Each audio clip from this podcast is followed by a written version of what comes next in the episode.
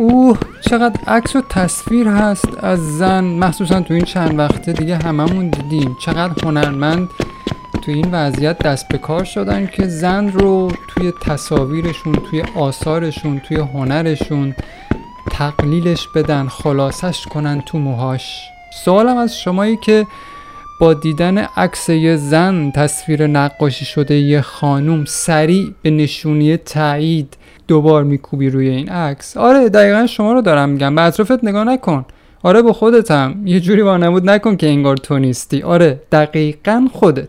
لطفا این سوال من رو جواب بده، این سوالی که میخوام مطرح کنم رو اگر میتونی جواب بده. اگه زنی که چه بهتر، احتمالا تو بهتر میتونی جواب من مرد رو بدی. آیا تو خودت رو به عنوان یه زن خلاصه میکنی تو موهات که با دیدن این عکس به هیجان میای؟ این عکس‌ها و نقاشی‌ها و تصاویر گرافیکی آیا واقعاً گویای حال درونیته؟ آیا واقعاً دردت اینه؟ من که باور نمی‌کنم که یعنی یک انسان گیر این باشه. شاید هم حالا خیلیاتون اعتراف کنید که واقعاً نیازهای اولیه ما اینه و ما گیر همین نیازهای اولیه ایم. اگه اینطوریه که خب من حرفی ندارم. شاید من مرد یه جاهایی از رو کوتاه فکری یا کوتاه نظری یه جاهایی تو رو تو موهات خلاصه کردم، ولی تو نکن خواهر من، تو به این آتیش تنگ نظری که مال ما مرداست دامن نزن. ما مردا بیشتر از اونی که فکرشو میکنی زود باوریم. سبقه تاریخی و تکاملی ما رو این زود باوری داره مهر تایید میزنه. خواهر من خودت رو انقدر تقلیل نده به موهات. حالا اگر تو جزء این دسته نیستی باعث خوشحالیه، ولی من باورم اینه که زنهای خیلی زیاد هستن که اینجوری هستن و دارن خودشون رو تقلیل میدن به موهاشون.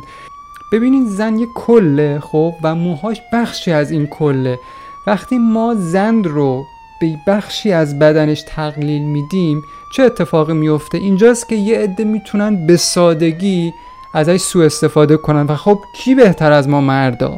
خیلی این نگاه به نظر من حقیران است که متاسفانه ما در گذر این سالها به این مرحله پرت از انسان بودن فرو افتادیم. اونایی که مثلا خیلی خیلی دیگه حالیشونه، مثلا روشن فکرن، اهل کتابن، باز میگم بلا نسبت همه، میگن که آقا یادمون نره ها، مسئله جامعه ما موی زن نیست بلکه براندازی این نظامه.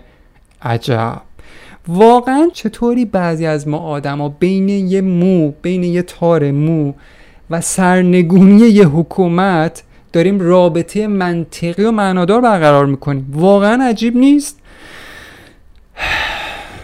تار زلف و خم ابرویی که یه زمانی دستمایه یه عده شاعر بود الان کاهش پیدا کرده به یه ناحیه از بدن که پشت خط قرمز قرار گرفته.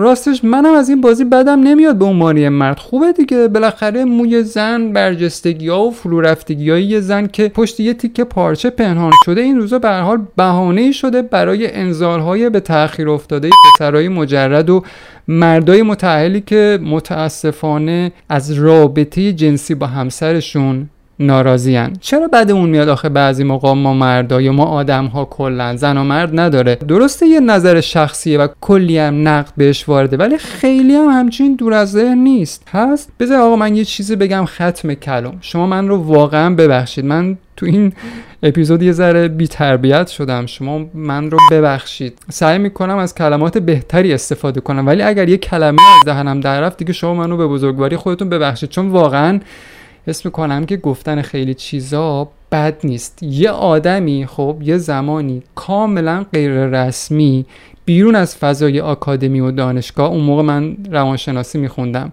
برگشت بهم یه نصیحتی کرد. گفت بین خودمون باشه. میدونین چی گفت؟ گفت که یه کاری میگم، خب قبل اینکه بری خواستگاری یه دختر حتما انجامش بده، بعد اگه بازم توانش رو داشتی بسم الله بگو برو سینه یه کار.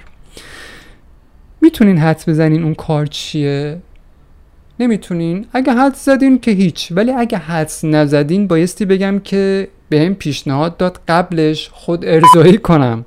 باورتون نمیشه یه تحصیل کرده، یه متخصص تو حوزه روانشناسی این حرفو به من زد. گفتش که حسابی خودت رو قبل خواستگاری خالی کن، بعد کن به سمت خونه پدر خانم آیندت.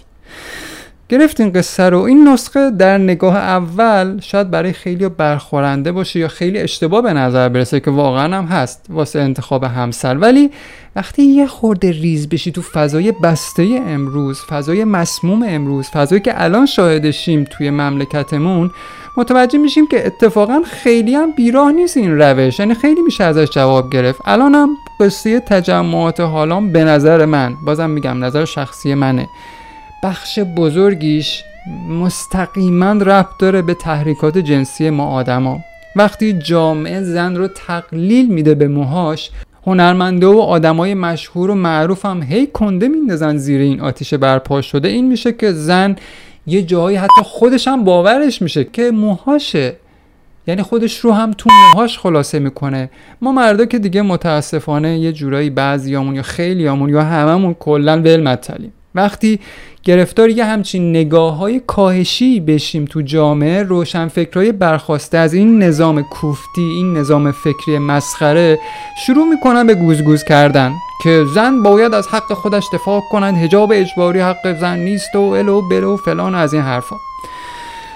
والا چی بگم، من خیلی هم اصرار ندارم کسی بیاد اینجا و حرفام رو بپذیره، ولی بیشک اگه آدم یه خورده عمیق بشه تو وضع حالای جامعه، به وضوح میتونه های متورم شده مردار میتونه ببینه که با لب و لوچه آویزون دلشون میخواد که مانتو تنگ و شلوارای جذب زنا رو پاره کنن و بهش نفوذ کنن. کاش اوضاع یه جور دیگه ای بود و من الان حرف دیگه ای میزدم، ولی این قصه‌ای که الان میگم خیلی گویاست. مثلا اگه 50 سال پیش بود، قبل انقلاب بود، شاید میشد بگیم که مردا چش و گوش سالمی دارن یا چش و گوششون مثل مردای حالا پاره نیست، ولی الان سال 1401 شکاف چشای مردانی من از لایه اوزونم گشادتر شده. به جان خودم برو نگاه کن تو آینه دیگه، من تو آینه خودم رو هر روز دارم میبینم. بعد من همین مرد چش و گوش پاره میرم توی خیابون از موهای یه زن دفاع کنم، این خنده‌دار نیست؟ آیا بهتر نیست من مرد یه جای قبل از ریختن توی خیابون یه دستی آتم ببرم و یه حالی به مایه اسیر شده توی بیضه؟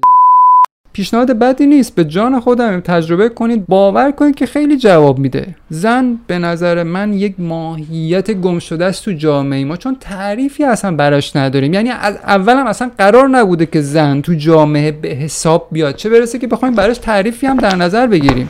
و الان قصه ما اینی شده که داریم میبینیم. منم یه مردم مثل خیلی از مردای این جامعه که هنوزم که هنوزه کنجکاوم بدونم زیر پوشش زنانه واقعا چیه، با این که میدونم ولی همچنان بازم آب دهنم جاریه.